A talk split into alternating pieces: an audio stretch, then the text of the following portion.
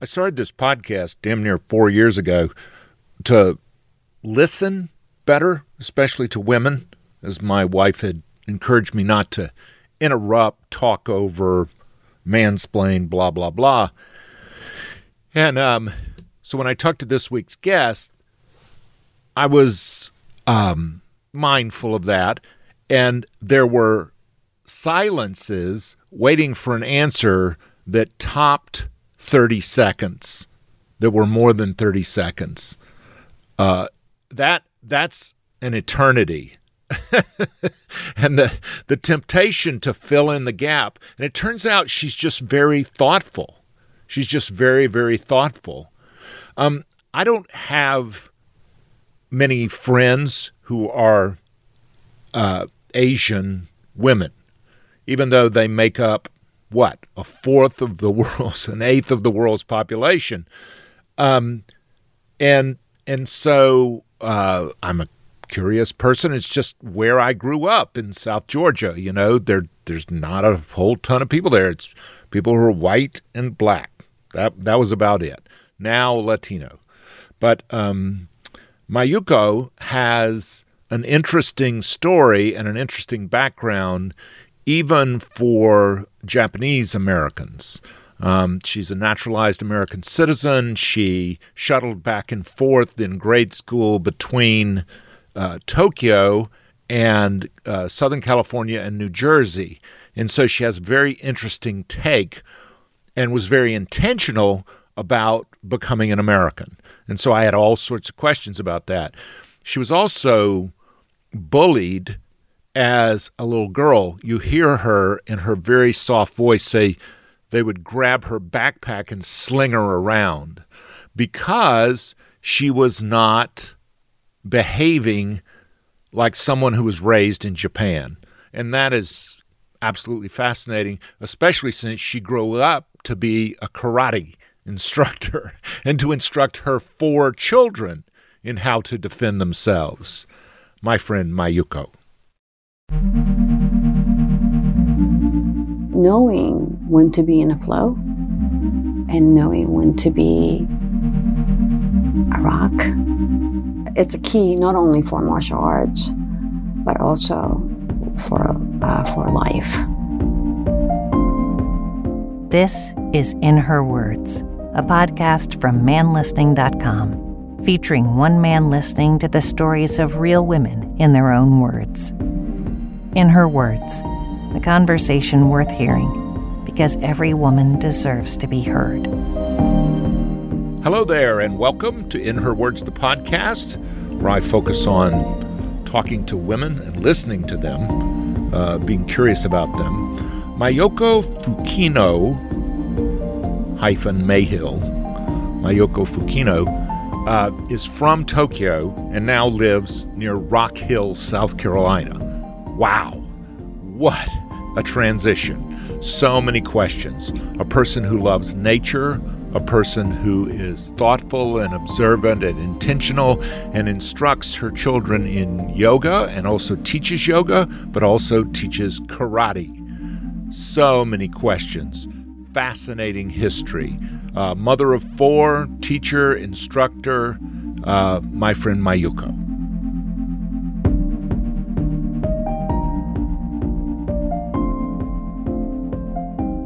Where were you born? I was born in Japan.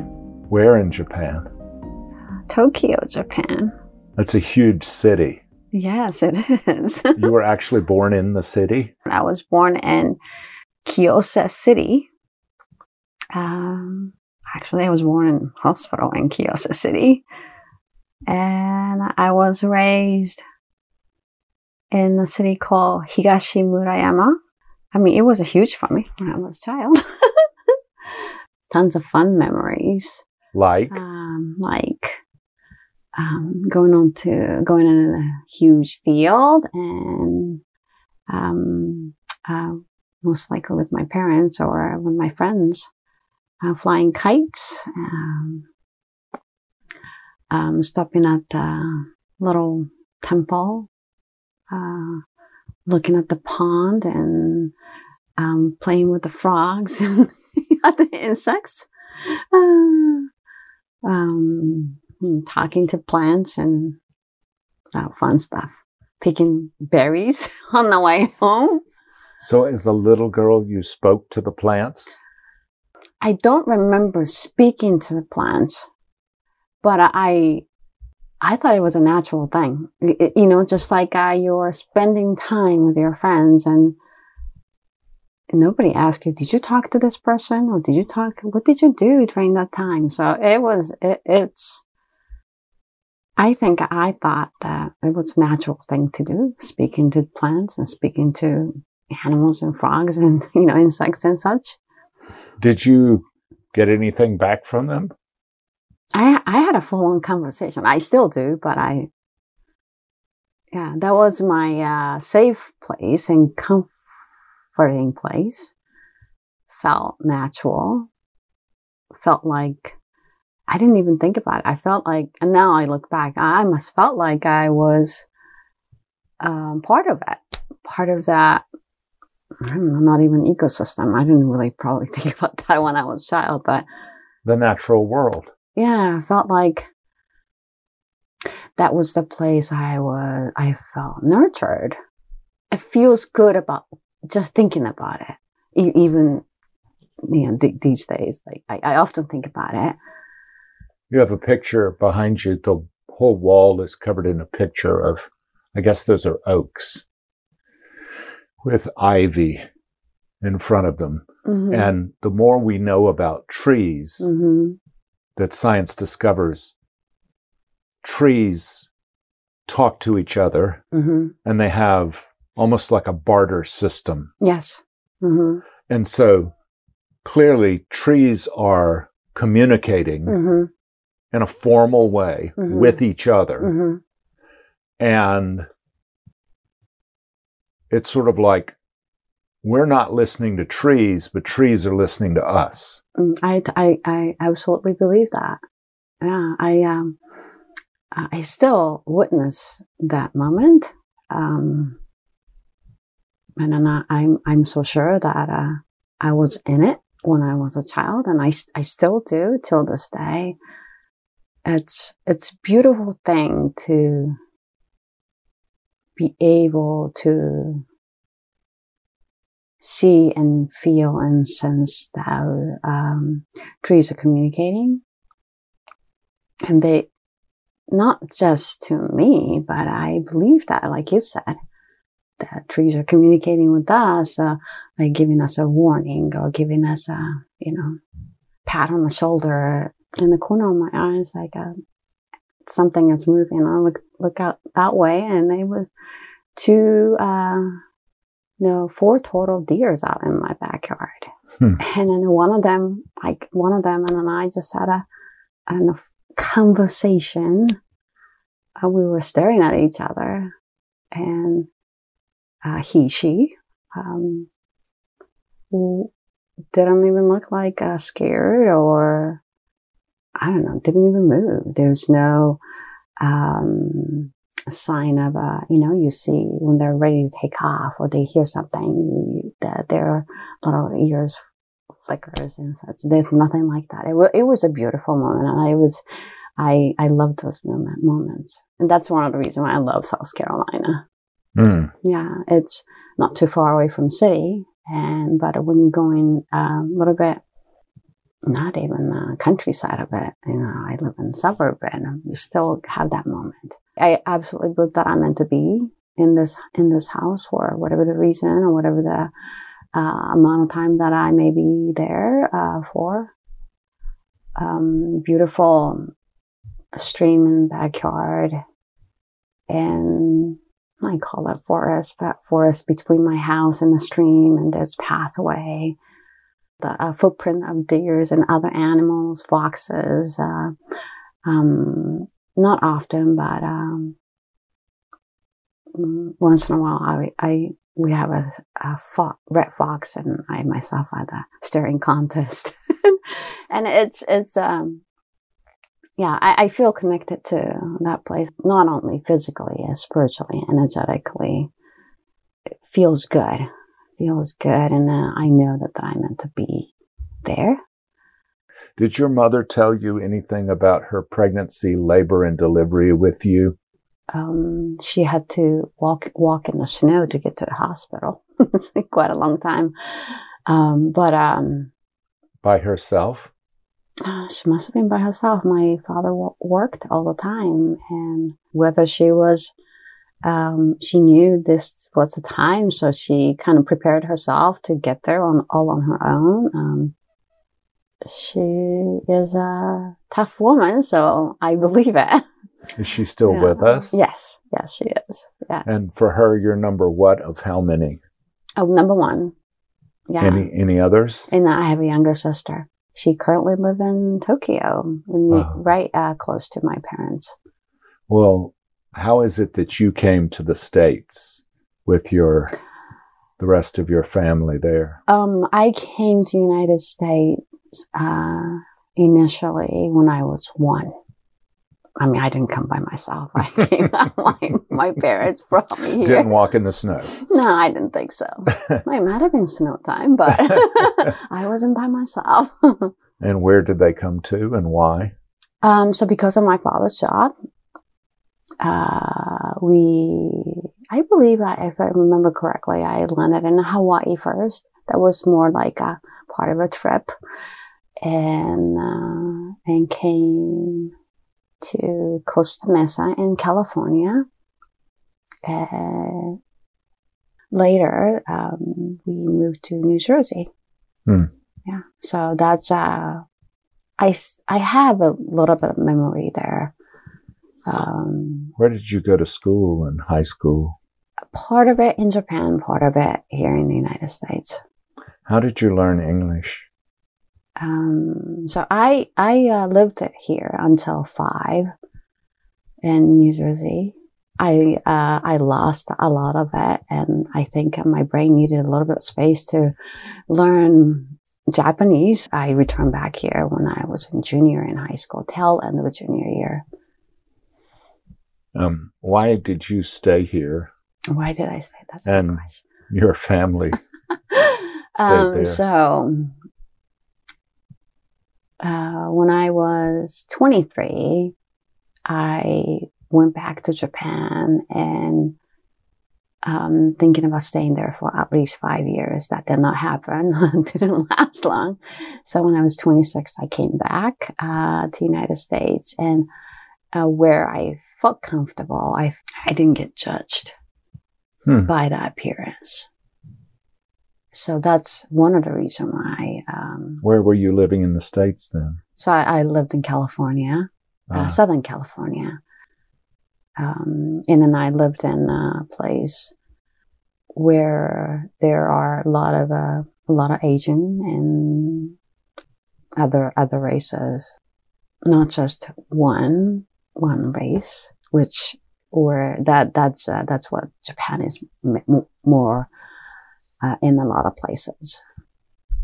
Mom asked, said to me, asked to me, I don't know which one, but uh, said, uh, when I, when you are over 50 years old, and which is, you know, where that's what where I am right now, uh, you're gonna you're gonna wonder um, what the life it may be if you you know if you might choose uh, living in Japan, and if you wanted to uh, return to Japan at the age of uh, over eight, over the age of fifty, and you might not feel like you you belong there in Japan, whether lost in uh, how to speak Japanese or how to um, behave as Japanese and something like that. That we had a conversation, and uh, so if you return, you can still decide which one feels best for you. I just remember the feeling of it. It's it, it triggered me back to when I was bullied uh, Hmm. when I was in uh, elementary school and middle school time, Hmm. and more mostly in elementary school uh, in Japan. Maybe the case that I wanted to believe that they uh, people look at me in a certain way. Obviously, I look Japanese, um, so they expect me to behave the way they do. And obviously they didn't feel that way. So they uh, waited for me until I'm alone and they, that way they can um, swing me around uh, phys- physically. Um, I know, grab by the back of the backpack and because I was, I'm still tiny, but I was really tiny. So they can, you know, they, they would hold uh, my back of my backpack while I was carrying my bag and then swing me around. I mean, those memories will not never delete, get deleted. I have a compassion for the situation or for uh, people who may be going through either way, bully or getting bullied. Uh, if I without without that experience. How many kids did you have? I have four.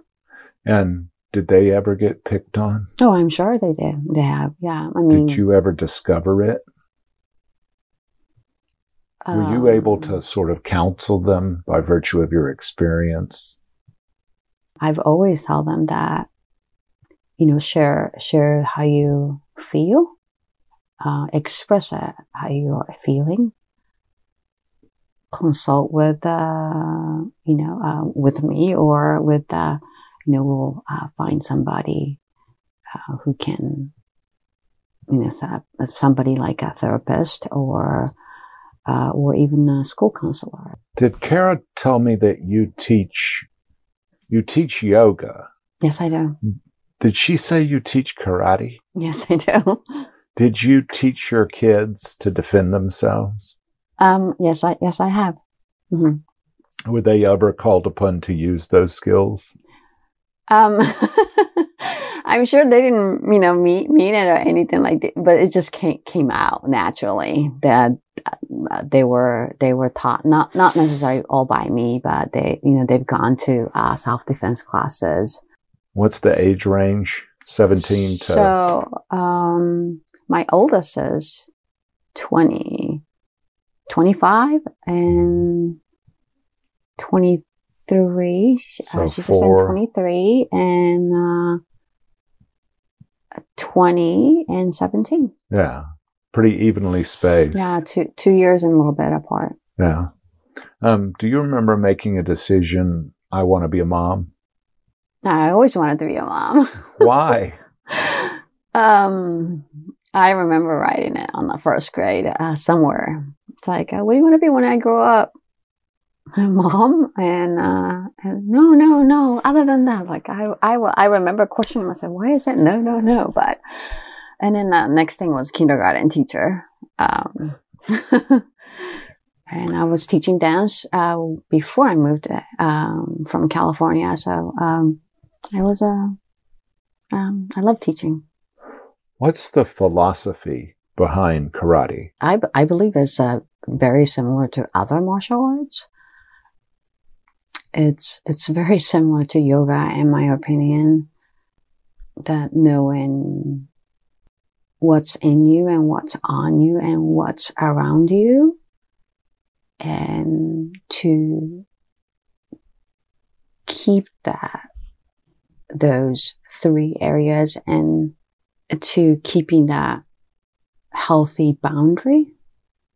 So if, if and when that healthy boundary, healthy sp- space is, uh, is taken, then do something to make a, make that healthy space, health, healthy boundary. So martial arts philosophy that, that I think that is, uh, is uh, with um, same goes with my my life. Um, so it's not just uh, uh, I I want to be- believe in, and I um, I do my best to live in a martial art way. You hear about people who are quote unquote spoiling for a fight. Is there such a way of being and holding yourself that you can be at peace? Or if someone starts in with me, I find a way of, or of moving like water around rock. I love that. I always love that water analogy Bruce Lee talks about in the movies. be be like water, knowing when to be in a flow and knowing when to be a rock. It's a key not only for martial arts, but also for uh, for life. And, and I know that the bullying can sense I had fear. So they like to get, they like to pick on me. I don't know where that fear came from. So knowing what's in you, what's on you, what's around you is, is the key to be able to be at peace. What year were you born? I was uh, born 1969. Do you have dual citizenship? I became a uh, United States citizen in uh, t- 2015. Wow. So, so you've been here quite some time. Uh, I've been here since uh, I, before that. I had a green card, so I've been here. I'm dying to ask this. We can edit it out if you don't want to answer. Okay. Did you vote in the 2016 election? 2016. Yes, I did. Of course, I did. yes yeah, that that was a that was one of the reasons why I really wanted to be a um, citizen of a country that where where where I live, and I want my voice out. That was Hillary yeah, and Trump. I, I, mean, I I voted for uh, Hillary. Uh-huh. Yes. What? Why? Why did you do that? I, am not going to align with whoever is going to be a president 100%. Right. Number one, I, I believe that uh, it is time for that a woman can be a president of, I mean, not only United States, but can, I mean, president or prime minister. It can be uh, um, leading any, any countries. So, uh, and then uh, I know that United States, they're one of the leading country for the world. So, um, I believe that we can, we, we should, we, we should be trying for and see how, uh, president who happens to be a woman can how, how that work out do women have more opportunities in the US than they do in Japan in business and in politics? I believe so. Mm-hmm. Very similar situation in martial arts. I mean, still a woman in martial arts, in, whether in the United States or whether in Japan, is still mi- minority. Uh, mm-hmm. it's more uh, male dominant world. Have you ever had a bone broken? No. Knock on wood. How how did you avoid that? Well, before I I got involved in martial arts, um, I had so many times that I could have broken my bones, but I never did. Uh, so I don't know whether my diet was good or I was, you know, born that way or um, I, I, you know, had uh, really bad bruises or uh, often. Uh, I, I wasn't the quiet girl, so you know, I ride bicycle and fell. And um, did you ever get any fistfights in high school? Uh, not in high school, no. After high school? uh, um, a fist fight, no. Uh, but uh, in martial arts, I, I was, uh, um, I was sparring. I, I, competed in sparring. So yes. In do you way. wear headgear? Yes. You do, mm-hmm. but you're barehanded. Uh, no. You uh, have uh, glo- gloves. Gloves. Yes. But they're not like boxing gloves. That's correct. You were born precisely one generation after the end of World War II. Yes, that's correct. And you became made the decision to become an American citizen. Mm-hmm. Was it a tough decision? Did you feel sort of a divided sense? Um, uh, no, at that time I, I already had four children, so uh, they knew that that's where I want to be. So I had a somewhat, I mean, I didn't have a, the blessing, like actual words or anything like that, but they, they respected my decision and, uh, but they also knew that uh, I lived here long enough. I was, um, feel I, I, I do feel like I was raised here in the United States as well, you know, as, as well as in Japan. but I, I believe that my job is to pass on the best of uh, Japanese culture and American culture to my kids. That way they can carry on the best of both. What is the best or the best, the noblest values of Japanese culture? Admire and respect the beauty of life, uh, whether that's uh, nature or ancestors or the food. Whatever they put on the plate has so much stories behind it. Um, and I was I was taught to respect and admire that whatever that is on the plate. How we became came to the plate, but how it became as a plate. And there's individual ingredients have a story behind it. So I I have my own uh, pr- pr- prayer time. Um, you know, like to to uh, before you even put that food in my into my into to my mouth using sort of like a six senses in a sense to see it, to smell it, to hear it. You know what it what is that about that, and then uh, um, and then from that gratitude comes. Far too often, I'll woof it down. I don't even think about it. I don't even savor it. I just shovel it in. Mm-hmm. And I see, particularly Christians, even in public places, restaurants, pause and they may not say a prayer out loud, but they mm-hmm. close their eyes. What you're describing is actually an awareness, mm-hmm. like looking at each thing and thinking about how many hands, how much had to come together, how much rain, how many rail cars, how many trucks. Yeah, it, it, the, my food will be cold by then. but, but, but uh, you know, I, I do my best to be uh, take, taking times and we often talk about the, how much of a food tastes so good uh, when when we visited my father's hometown. And intention is different is it not? Or it is or i mean that the discussion goes on and on but does your father cook or your mother or both? Um my father cooks but it's very intuitive cooking. Yeah my mother is a uh, is a cook yes. What is a dish that's that you look forward to? It's very simple dish that I maybe one or two or three ingredients on plate.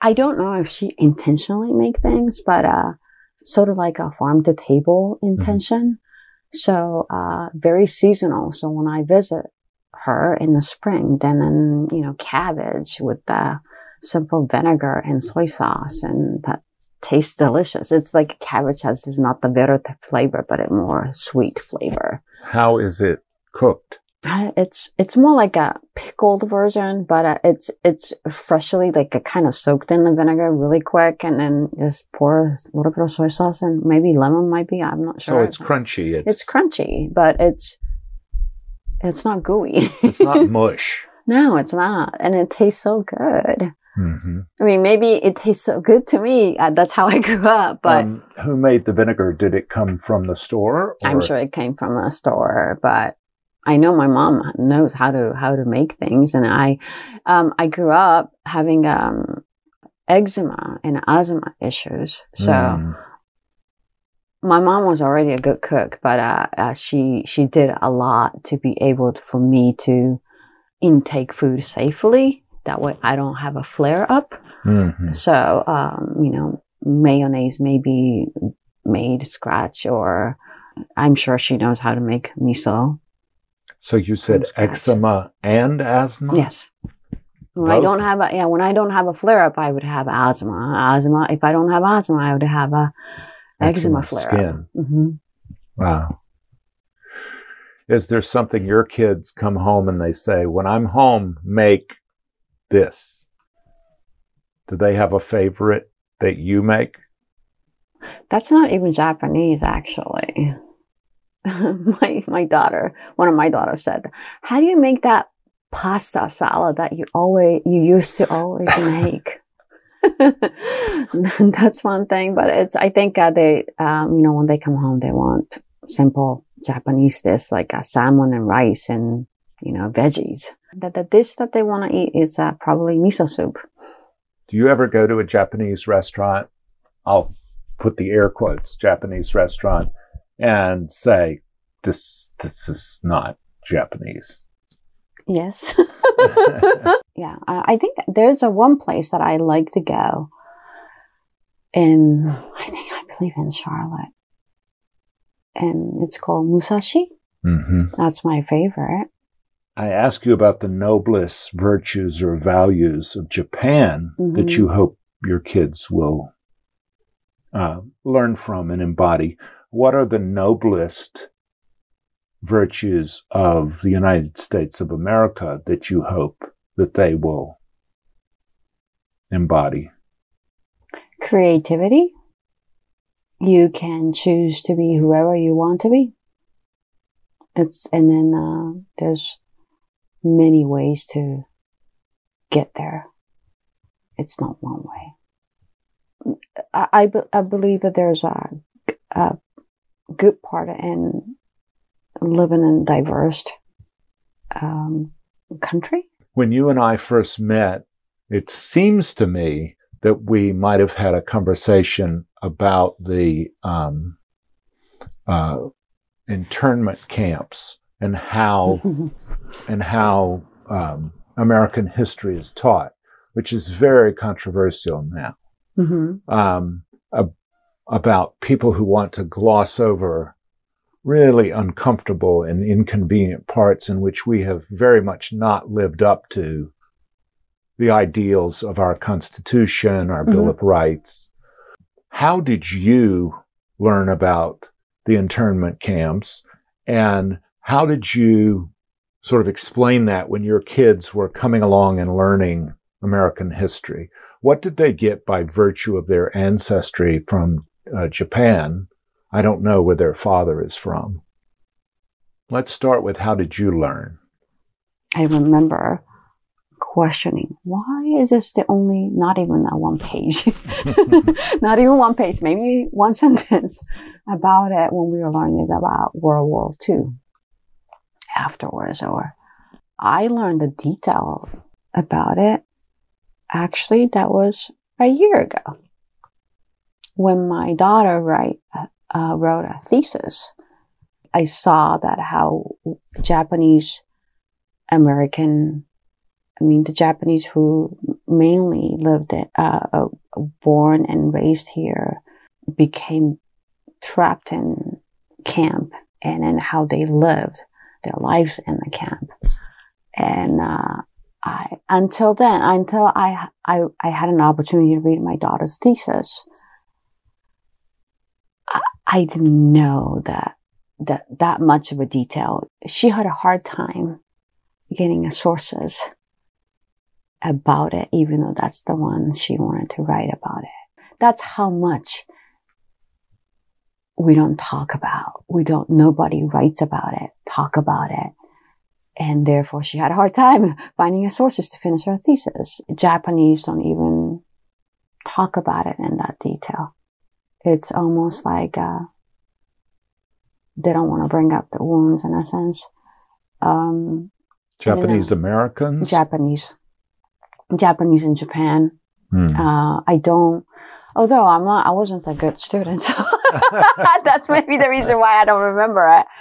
Um, it's interesting your daughter wanted to study that. Uh, yeah, yes. Uh, she was a history major and um, she wanted to talk about it. But we did have um, one uh, one of the trips we went to Japan, and I took all uh, three three girls, not my oldest, but three girls to um, uh, Hiroshima Museum. Mm.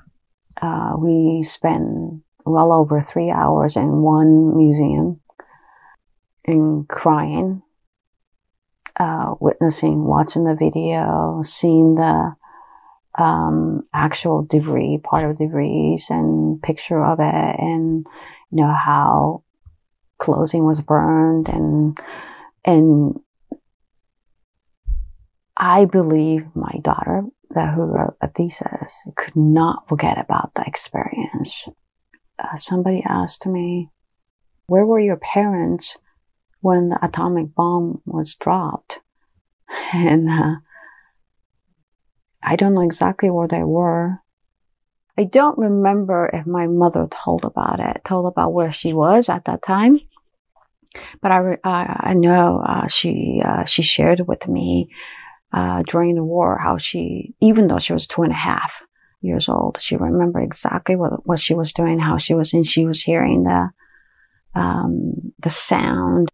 That may be the reason why I wanted to share as much as I can to my children what happened, and we were not going to repeat this anywhere, um, anywhere where you live, anywhere where you might be, and anywhere in the in this world. And I made sure, and I still make sure that they know we don't do it, whatever it takes. And then we have a job not to do that. Again, that goes back to martial arts. So when we are aware of what happened, then from there, we we feel it somehow, some portion of it, then then we remember not to do it again. There's always a way to get out of the fight. There's always a way to minimize it. What do you think happens when we die? The body's gone. We go out, uh, our energy, the core, uh, out of the body, and and then go through um, um, some kind of training. Hey, do you understand? Sort of like a like I have this in conversation in my head. Hey, hey what did you learn from this uh, this uh, lifetime? Have you what felt um, a connection or close to some particular ancestors of yours? Oh yes, definitely. Are the which ones do you feel most? Uh, my grandfather. Did you know him? Yes. And so, how old were you when he passed? Uh, when I was sixteen. And what what kind of connection? What is that like? Um, before we received the news about my grandfather passing, we lived in Southern California. Before my mother received a phone call from my uh, grandmother, her mom, mother, I was in my room, uh, still in bed, sleeping, and uh, my grandfather showed up by my by my bed. That's a connection that I have, and I still have that visual connection and then sort of like auditorial connection with him. How did he seem? Content. Content. No, peaceful. Yeah, peaceful. Did he say anything? It was almost like, um, you know, you're going to be fine. You're going to do what you're going to do. Um, you know, you have a, it's almost like a, sort of like a nodding. And it's like, you know exactly what you, you need to do in that sense. Don't, don't let it get, let anybody sway you in a, so reassuring or encouraging? Encouraging both and reassuring. Yeah. But it wasn't creepy or I I know what what it's creepy and what's not creepy. um, I've I've seen ghosts, so not everybody is creepy. not not every ghost are not uh, creepy, but it's I just know the intention. I sense the intention. I I, I have uh, set more than several encounters. So, um, do you seek them out?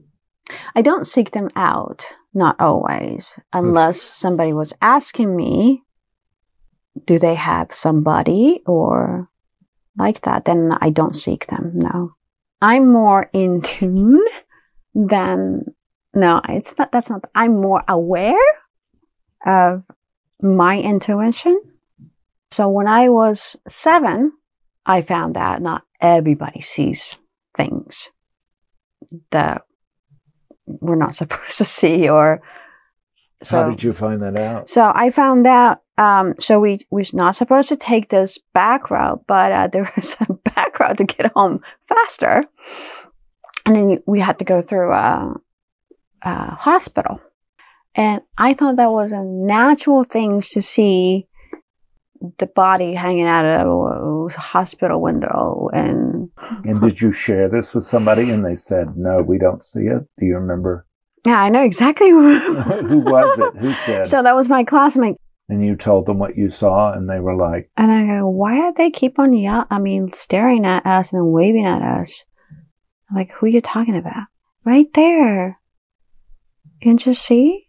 Right there. that was a conversation. Second, no. Like a third floor or something. I got, oh my God, that she is gonna jump off or something or go over accidentally, some, something down the line. And then like, no, that the window is closed. What? But uh, the creepiest one was when I lived in Southern California. I was 17. I was uh, taking a nap or something, and I, I woke up. It's because I felt like somebody was looking at me right close by. And I opened my eyes, and there's this little girl, right, hanging on by the with her hands over the bed. like this. so that was a creepiest moment. But I, I know that to be true, that uh, she doesn't have no harm, that she just wanted somebody. But it Um, was startling. Yeah, I wasn't expecting it. With like, hey, what's that? yeah, yeah. Well, she knew the person to come to who could see her. Yeah, She was looking for somebody for sure. And people want to be seen Yes. And then heard. and heard. Yeah. Yeah. Yeah. Whether that's, uh, you know, without a body or with the body. Yes. I agree. I completely agree. I always ask this question. Sure. If you and I got struck by lightning today and the Mhm. only thing that survived was this little piece of audio, Mhm. what is your legacy? be kind. Yeah, be kind to yourself and to others. Uh, knowing what you are, who you are. How do you figure that out? Ask questions to yourself. Who are you? Yeah, I'm not. I'm not talking about title. You know, I'm not No, even I talking know. about moms or you know, I know. Who knows you best in this world? hmm, other than me. Uh, oh, my husband. Okay. hmm If he spoke hmm at a memorial, hmm or if you could speak at your Mhm. own memorial, hmm what would you say to the people there? Oh, you know she's around. She's right here watching you. yeah, yeah, yeah, yeah. That's the first thing came up to me. Yeah, yeah. So sit up. yeah. Exactly. Yeah, yeah. You know, uh, continue practicing, finding out who you are and what's uh, what's what's in you, what's on you, what's around you. You know, and then be the person who you uh, who you want to be. You have a you are the creator of your own own reality, your own life. Do that. Nobody else can. Nope. Everybody else is taken. Mayuko, thank you. Thank you. Thank you, Mr. Stewart. God bless.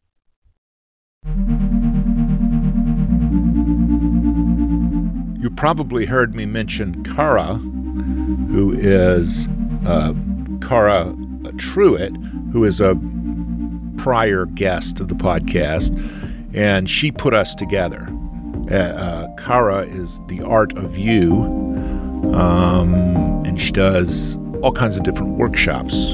Kara Truitt.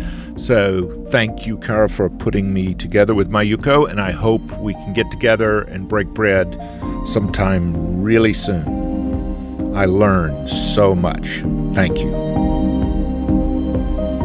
In Her Words is a production of the Queen City Podcast Network in cooperation with Balto Creative Media. Allison Andrews at Andrews Creative, Rachel Clapp Miller, and Roshonda Pratt are developmental producers. Sally Higgins at Higgins and Owens tries to keep us legal. Our music is A Day at the Park by the group Pictures of the Floating World. Your announcer is Catherine Smith. That's me. If you like what you hear, please subscribe and take a moment to rate and review. It really helps others find us. If you love us, go to our Patreon page at p-a-t-r-e-o-n dot com. Look for Man Listening one word, no spaces. A small investment makes a big difference in lifting up the voices of women. A huge shout out and thank you to everyone who has supported manlistening.com, In Her Words the podcast, and voicelocket.com. My new venture, Onward and Upward. Thank you so much. Thank you for your support. We believe one voice can change the conversation. Thanks so much.